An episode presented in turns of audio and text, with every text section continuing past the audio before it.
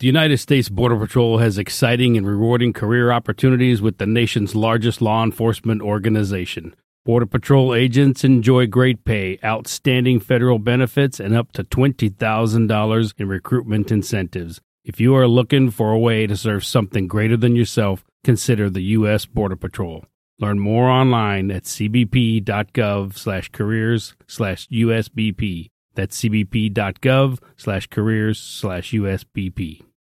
This is the American Veteran Show. Proud to finally say these two words welcome home. Dedicated to those who have worn the uniform. Tremendous national asset. Dedicated to our active duty men and women. They came not as conquerors, but as liberators. Dedicated to presenting issues, topics, and interviews highlighting their commitment to our country. I want to thank the courageous men and women who've served their country in uniform. Less than 1% of the population of our country chooses to serve our country in the military. And the other 99% of us, we owe them. Online at AmericanVeteranShow.com. Here's Steffan Tubbs. Welcome to this week's edition of the American Veteran Show. Steffan Tubbs, producer Michael Arpaio. It is a pleasure to have you as we wrap up the month of July. Where has the summer gone? Just this past week, we've got a lot of interesting audio for you straight ahead. We've got not only the 75th anniversary of President Harry S. Truman desegregating the United States military, we've got leading off of the program UAPs slash UFOs, unidentified aerial phenomena, or I prefer from my generation, unidentified flying objects. And there were military connections, most certainly, with some testimony in front of members of Congress just several days ago. We'll talk about that and lead off the program straight ahead with it. We couldn't do programs like this without our presenting sponsor, Attorney John Boesen at Boesen Law, B O E S E N Law, BoesenLaw.com, fighting on behalf of veterans every single day. Their number, 303 999 9999. On Capitol Hill, UFOs and a hearing. My name is Ryan Fobbs Graves, and I'm a former F 18 pilot with a decade of service in the U.S. Navy, including two deployments in Operation Enduring Freedom and Operation Inherent Resolve. I have experienced advanced UAP firsthand, and I'm here to voice the concerns of more than 30 commercial aircrew and military veterans who have confided their similar encounters with me. Today, I would like to highlight three critical issues that demand our action. As we convene here, UAP are in our airspace, but they are grossly underreported. These sightings are not rare or isolated, they are routine.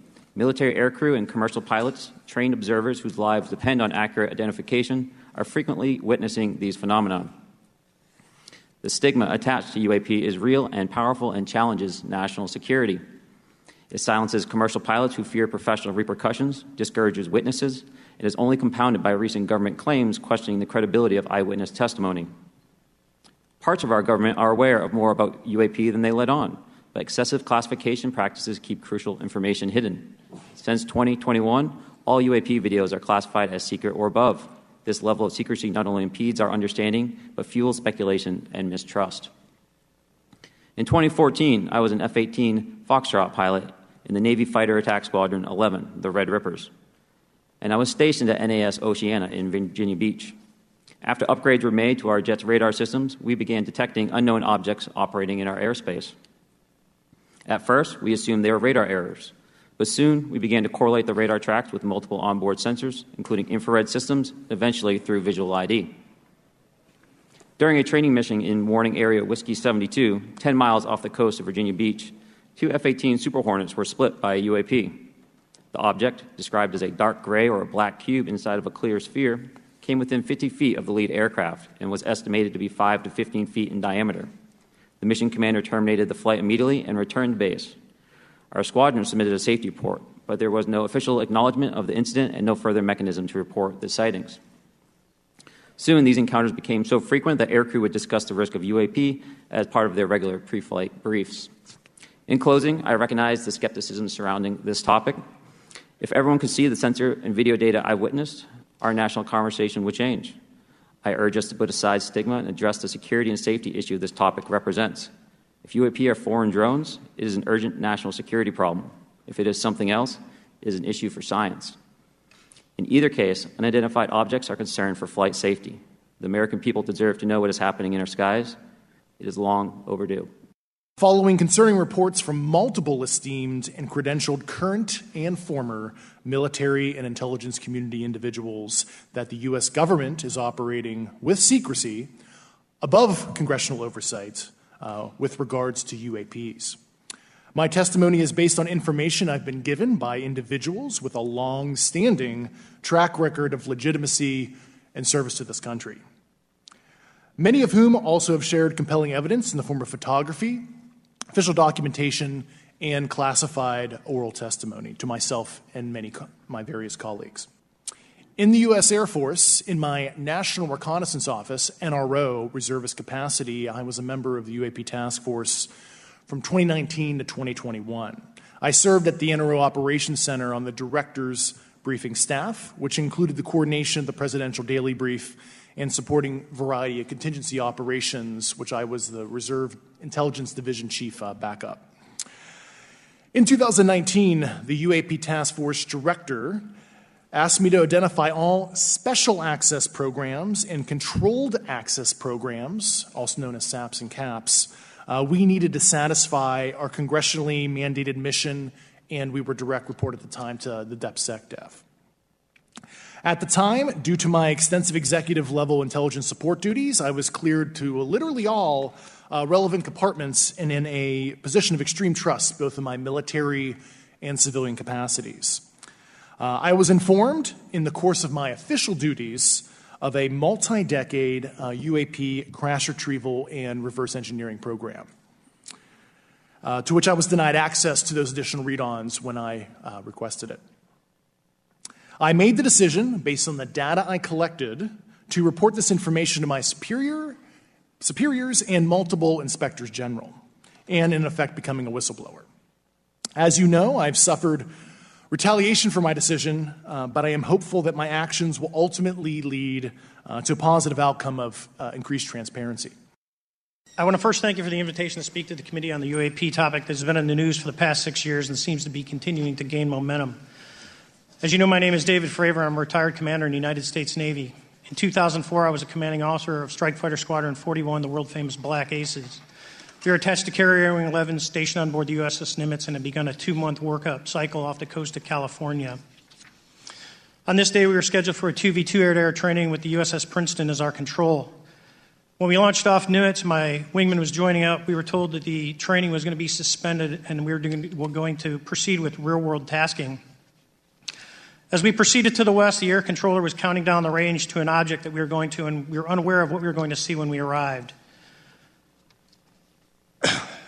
There, uh, the controller told us that these objects uh, had been observed for over two weeks, coming down from over 80,000 feet, rapidly descending to 20,000 feet, hanging out for hours, and then going straight back up. For those who don't realize, above 80,000 feet is space. We arrived at the location at approximately 20,000 feet, and the controller called merge plot, which means that our radar blip was now in the same resolution cell as the contact. As we looked around, we noticed that we saw some whitewater off our right side. It's important to note that the weather on this day was as close to perfect as you could ask for off the coast of San Diego. Clear skies, light winds, calm seas, no whitecaps from waves. So the whitewater stood out in a large blue ocean.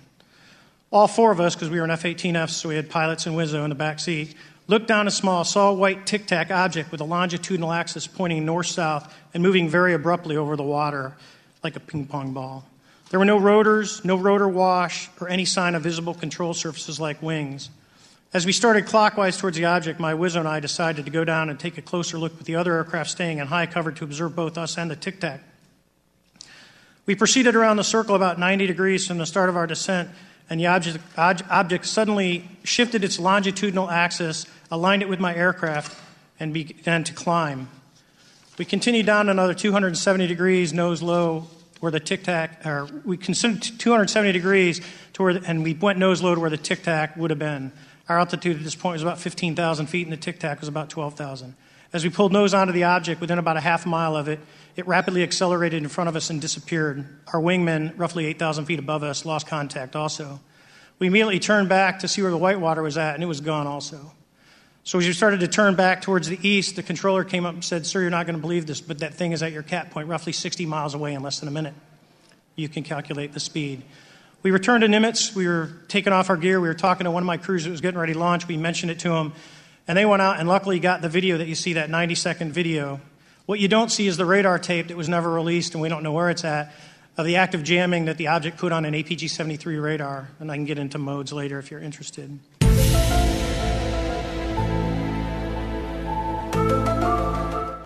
Testimony on UAPs or UFOs just last week on Capitol Hill by three United States veterans and certainly with government service. Graves, Grush, and Fravor. We'll get into the Q&A coming up in our next segment. Stay with us. This is the American Veteran Show, americanveteranshow.com.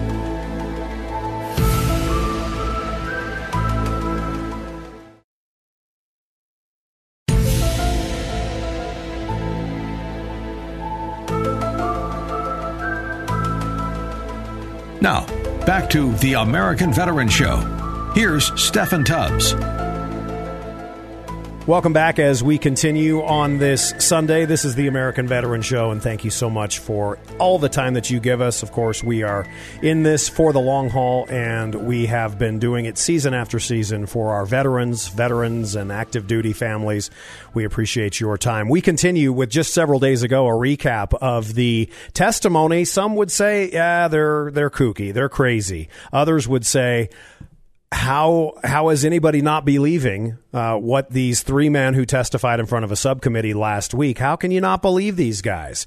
Here's part of the Q and A on UAPs, unidentified aerial phenomena, or UFOs. So my first question, I have several questions, and I'll I, if we can just be quick on these first two, I'm going to ask each of you the same question, um, and then I'll get to each of you individually. Uh, the first one, when you reported your experiences with a UAP, did any of you face any repercussions with your superiors, yes or no? No. No. I've actually never seen anything personally, believe it or not. So. All right. Um, and then do, do you believe there's an active disinformation campaign within our government to deny existence of UAPs, yes or no? I don't have an answer to that. As previ- previously stated publicly, yes. I think previously with like Project Blue Book, yes, but currently I don't speak for the United States government. Okay. Thank you. Um, I have a few questions for Mr. Graves. Um, what percentage of UAP sightings, in your belief, go unreported by our pilots? This is an approximation based off of my personal experience speaking with a number of pilots, but I would estimate we're somewhere near 5% reporting, perhaps. So, like 95% basically don't report seeing UAPs? That's just my personal estimate.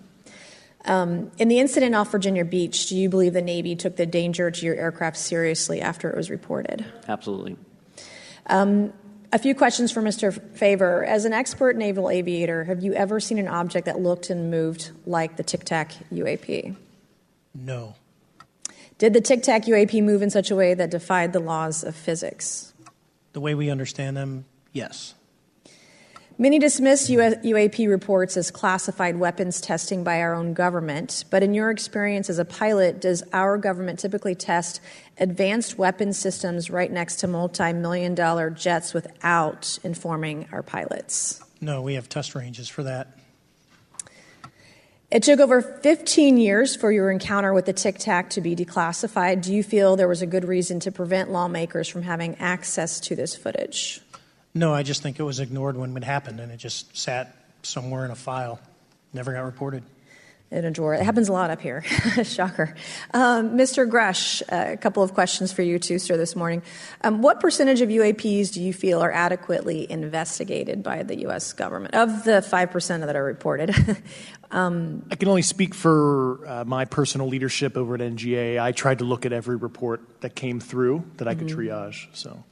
Do you believe that officials at the highest levels of our national security apparatus have unlawfully withheld information from Congress and subverted uh, our oversight authority? There are certain elected leaders that had more information that I'm not sure what they've shared with certain Gang of Eight members or et cetera, but uh, certainly uh, I would not be surprised. Okay. You've stated that the government is in possession of potentially non human spacecraft. Based on your experience and extensive conversations with experts, do you believe our government has made contact with intelligent extraterrestrials? Something I can't discuss in public setting. Um, okay, I can't ask when you think this occurred. um, if you believe we have crashed craft, uh, stated earlier, do we have the bodies of the pilots who piloted this craft? As I've stated publicly already in my News Nation interview, uh, biologics came with some of these recoveries. Yeah. Um, were they, I guess, human or non human biologics?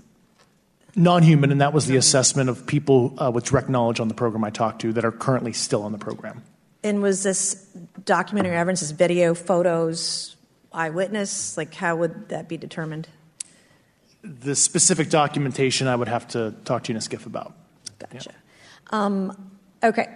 So, and, and, you may or may not be able to answer my last question, and maybe we get into a skiff at the next hearing that we have. But who in the government, either what agency, sub agency, what contractors, who should be called into the next hearing about UAPs, either in a public setting or even in a private setting? And, and you probably can't name names, but what agencies or organizations, contractors, et cetera, do we need to call in to get these questions answered, whether it's about funding, what programs are happening, and what's out there?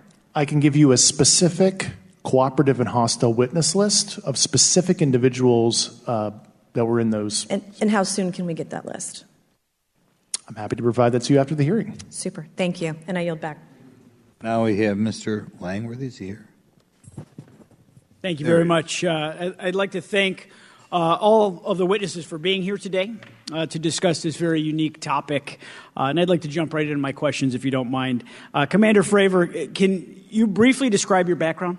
Yeah, I was an enlisted Marine, Naval Academy graduate, Navy, flew for 18 years, got a master's from University of Houston, uh, and I've worked in the private sector for the last, what now, 19, 16 years, 17 years. I do a lot of defense work. So. Really gold plated credentials. Uh, Commander Fravor, have, uh, we have all seen the floating tic tac video uh, that you engaged with on uh, November 14th, 2004. Can you briefly talk about why you were off the coast of San Diego that day? Yeah, we were at a workup with all the battle groups. So we integrate the ships with the carrier, the air wing with the carrier, and we start working. So we were doing an air to air defense to hone not only our skills, but those of the USS Princeton when they had been tracking them for two weeks. The problem was that there was never manned aircraft airborne when they were tracking them, and this was the first day, and unfortunately, we were the ones airborne and went and saw it. Did this object come up on radar or interfere with your radar or, or the USS Princeton? The Princeton tracked it, the Nimitz tracked it, the E2 tracked it. We never saw it on our radars. Our fire control radars never picked it up. The other airplane that took the video did get it on a radar. As soon as it tried to lock it, it jammed the radar, spit the lock, and he, he rapidly switched over to the targeting pod, which you can do in the, uh, in the F 18.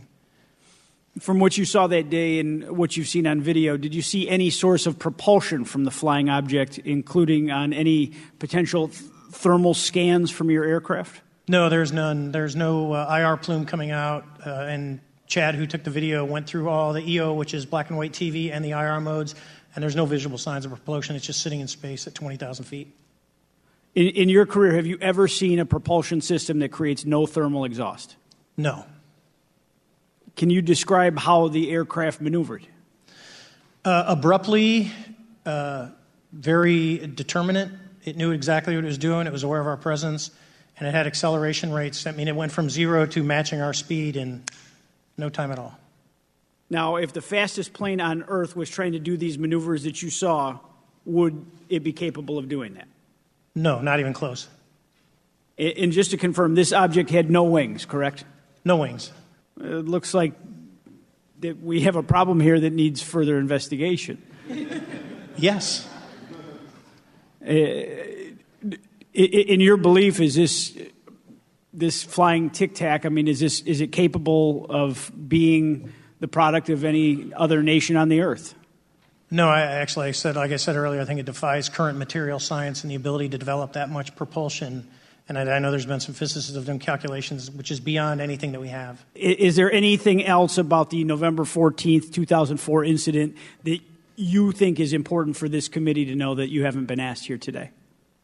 No, I, I, you know, it's it's been said it's probably the most credible UFO sighting in history, based on all the sensors that were tracking it, and then for us to get visual, and to go against the naysayers that it's something on the screen or whatever. I mean, there's four sets of human eyeballs. We're all very credible. Of the six of us that were involved in the thing, including the video, every one of us is going to do 20 plus years in the military in very responsible positions. So I'd say the world needs to know that. Again, from just a few days ago on Capitol Hill, we will certainly have more on this as maybe further testimony continues down the road, but because we love space, I can tell you, your host, in his humble opinion, we are not alone.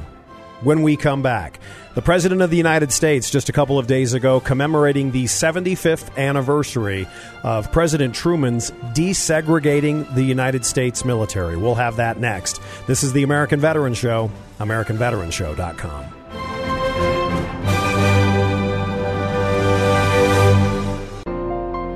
Welcome back to the American Veteran Show. We continue now with Steffan Tubbs. We continue this week's edition of the American Veteran Show. Something important to me because my first documentary film that, that I ever had the opportunity to do, I made the the dumb mistake of thinking, ah, I can do my first documentary film and then I can also write a book about this same topic. It's called Life, Liberty, and Resilience, and it documented the first black American to go back to Iwo Jima. And through the story of Joe Lanier, and he's been featured, uh, rest in peace, he's been featured on the program many times before. Again, the documentary, film, and book, Life, Liberty, and Resilience. I certainly know the book is still available via Amazon. But it, it just shined the light on the fact that it was during World War II that our United States troops were segregated due to their color. Well, it wasn't until late July of 1948 that President Harry Truman desegregated the military. And just a couple of days ago, President Biden was on hand through the Truman Library Institute to mark the 75th anniversary at the Truman Civil Rights Symposium. Summer 1918, First World War War. Train moves through the outskirts of Paris. An American Army captain rides alongside an all white regiment heading to the front lines. The son of a slave state, the grandson of slain owners, Captain Harry S. Truman, looks through his glasses toward the blood-stained soil of the Second Battle of the Marne that ended just a few months before. It was a pivotal victory that led the vital part of America's, led by the vital part of America's 369th Infantry Regiment, the Harlem Hellfighters, an all-black regiment that spent 191 days on the front longer than any unit of its size in history. A link in a distinguished line of ancestors and descendants, enslaved and free, risking their lives in every war since our founding for ideals they hadn't fully known on American soil equality and freedom. A fearless captain on a consecrated battlefield in a segregated military. A snapshot in time of the work of all time to redeem the soul of America which we're still struggling to do. Representatives Clyburn and Cleaver, the Truman families and leader of the Truman Institute, distinguished guests, my fellow Americans, I speak to you tonight, not from a battlefield, but from another sacred place, the National Archives, home of timeless words that point to our North Star, a light for the dreams and the pains of centuries of enslaved people in America. An idea, once the most simple and the most powerful idea in the history of the world that we're all created equal, endowed by our Creator with certain inalienable rights, and deserve to be treated with equality, not just at the beginning, but throughout our lives. A covenant, a covenant we made with each other so central to who we are that we're enshrined in our Declaration of Independence. We hold these truths to be self evident. Our Constitution, we the people. Our Bill of Rights, with the freedom of religion, speech, press, assembly, and more, all safeguarded in this hallowed place. History requires us to acknowledge that we've never fully lived up to the promise of America, captured in the essence of these documents. But our aspiration is to be a more perfect union, ensure that we never fully walked away from it either. Just like, Army, just like the Army captain who became President of the United States of America walked toward our North Star when he signed executive order, as Jim mentioned, 9981, that desegregated the United States Armed Forces July 26, 1948, 75 years as of yesterday. Harry Truman, born in Missouri, to a family and community that embraced the Confederate sympathies. But savage violence and venom toward black veterans and the power of the civil rights movement changed his mind and his heart. guided by a prayer he memorized as a child. And the prayer went like this O Almighty and everlasting God, creator of heaven, earth, and universe, help me to be, to think, to act what is right because it is right. That was a prayer he memorized. Um, history says he spoke to. When the time came, Harry Truman did what the very American thing. He rose to the occasion and he chose to do right. The American military has been segregated since our founding. Yet hundreds of thousands, hundreds of thousands of people of color, men and women, still courageously served with love of country that often didn't love them back. They served in our Revolutionary War, declaring independence from a king, only to be enslaved by a master. They protected the Union in the Civil War, only to face disunion under Jim Crow. They sacrificed during two world wars fighting against autocracy, only to be denied the freedom of their own democracy. They're patriots like the Buffalo Soldiers, legends for their valor in combat. The Tuskegee Airmen, flying more than 15,000 sorties in the battle. Native Americans serving in our military at the highest rate of any demographic and nearly five times the national average.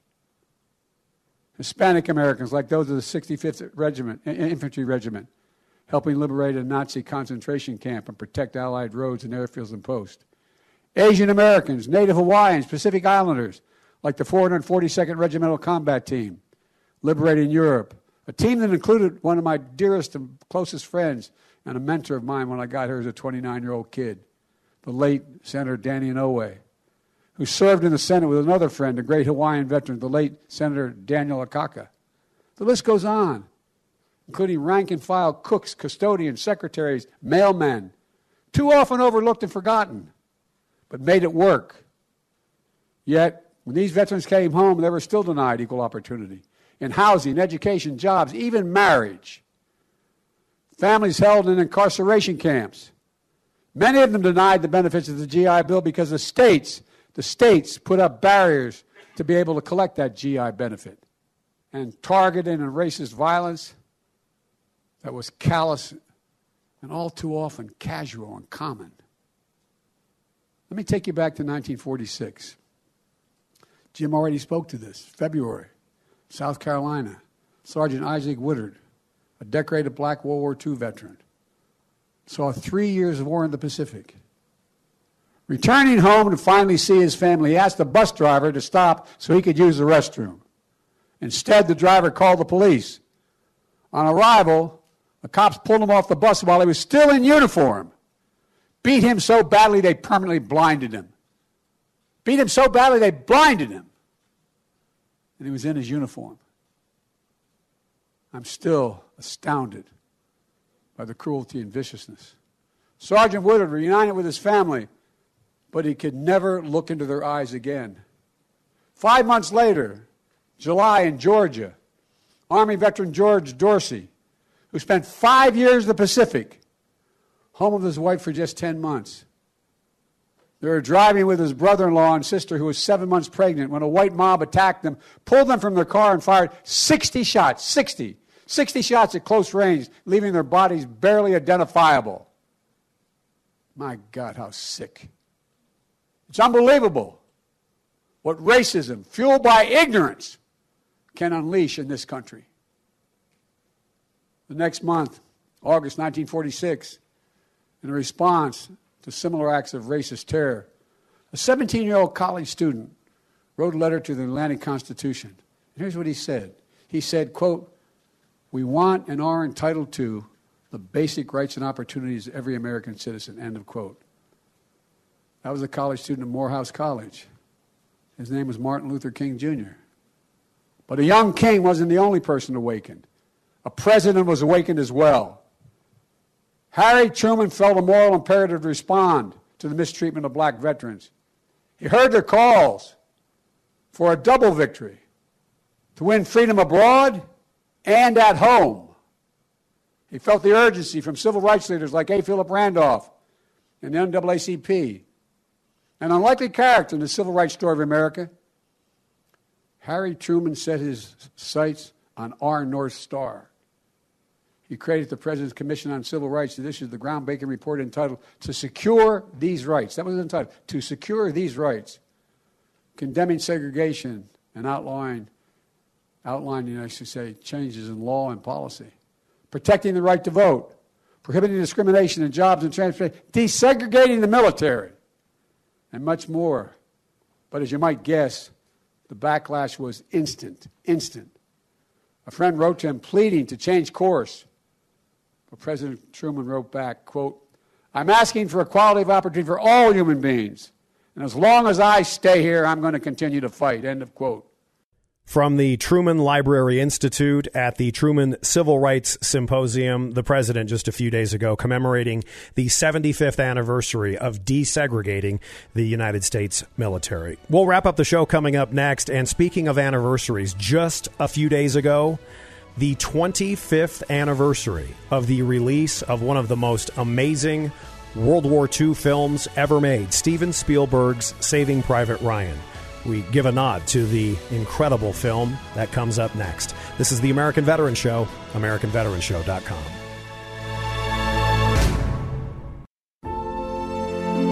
This is the American Veteran Show, online at AmericanVeteranShow.com. Here's Steffan Tubbs. We wrap up this week's edition of the program with a look at a 25th anniversary of something I remember going on its first opening day. We don't do a lot of Hollywood stuff here on the program, but when we do, there's certainly a connection, and I feel that it's it's certainly poignant and appropriate to talk about. This past week, the 25th anniversary of Steven Spielberg's Saving Private Ryan. We take you back.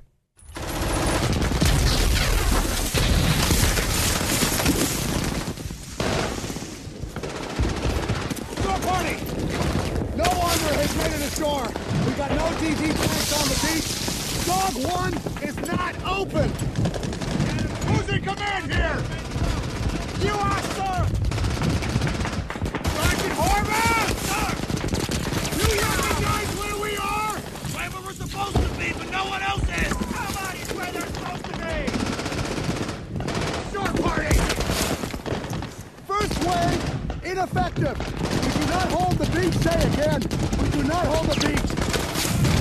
All mixed up, sir. We got the leftovers from Fox Company, Able Company, and George Company.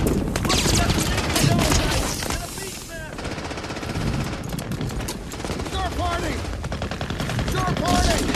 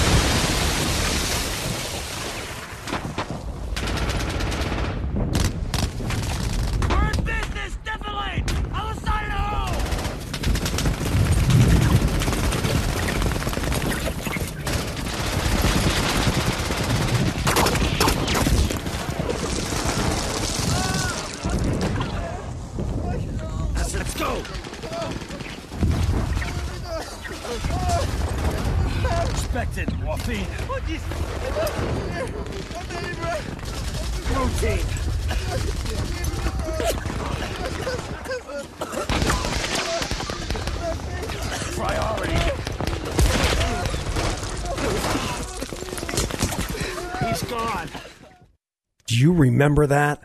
I can remember being at the theater in 1998, and I think my breathing was at best incredibly shallow. When that opening scene was over, you knew that as we commemorate the 25th anniversary of Saving Private Ryan as we wrap up this week's edition, you just have to appreciate the artistry and the the magic of cinema in capturing as close to as some World War II veterans have told me as close as Hollywood couldn't get or could have gotten. Remember the actor Barry Pepper, the bell tower scene? Heavy weapon or defilade below. I ain't got a shot.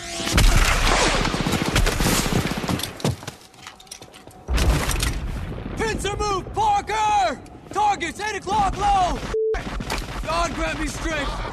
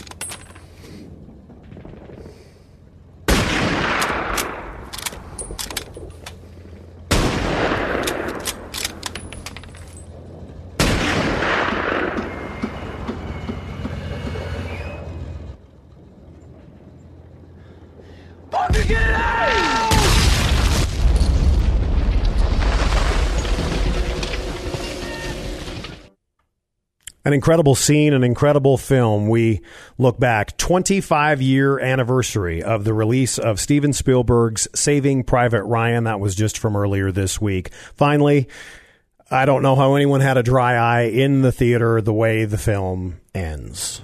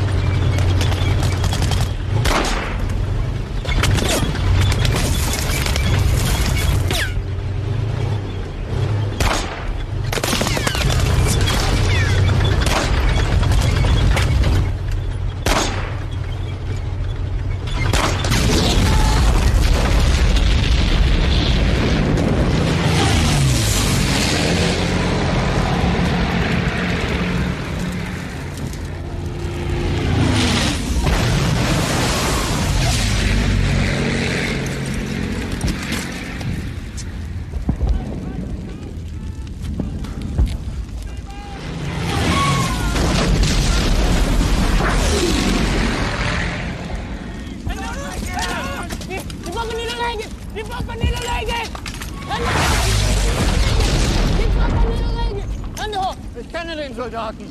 Ich kenne den Mann. Dann haltet die Schnauze.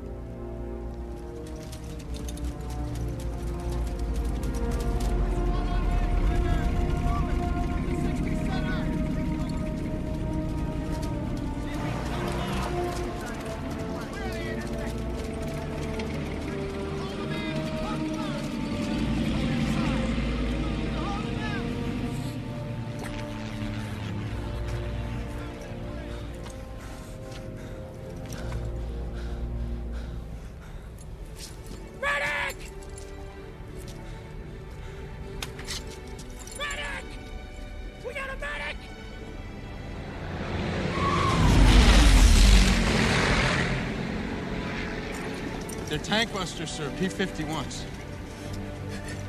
Angels on our shoulders.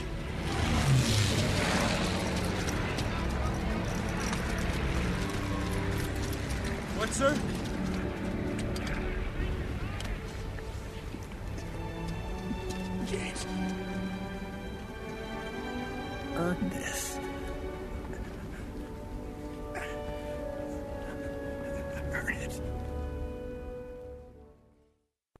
Saving Private Ryan. 25 year anniversary just this past week. It is a pleasure to do this program each and every week, and we hope you've enjoyed this one as we hope you enjoy every single episode of the American Veteran Show. I'm Steffan Tubbs for our producer, Michael Arpaio. Have a safe and healthy week ahead, and remember our troops. The American Veterans Show is a copyrighted production of Mountain Time Media Group, LLC. All rights reserved. For more information, visit AmericanVeteranShow.com. And join us next week for another edition of The American Veteran Show. Looking for a fun way to win up to 25 times your money this football season? Test your skills on prize picks, the most exciting way to play daily fantasy sports. Just select two or more players, pick more or less on their projection for a wide variety of statistics, and place your entry. It's as easy as that.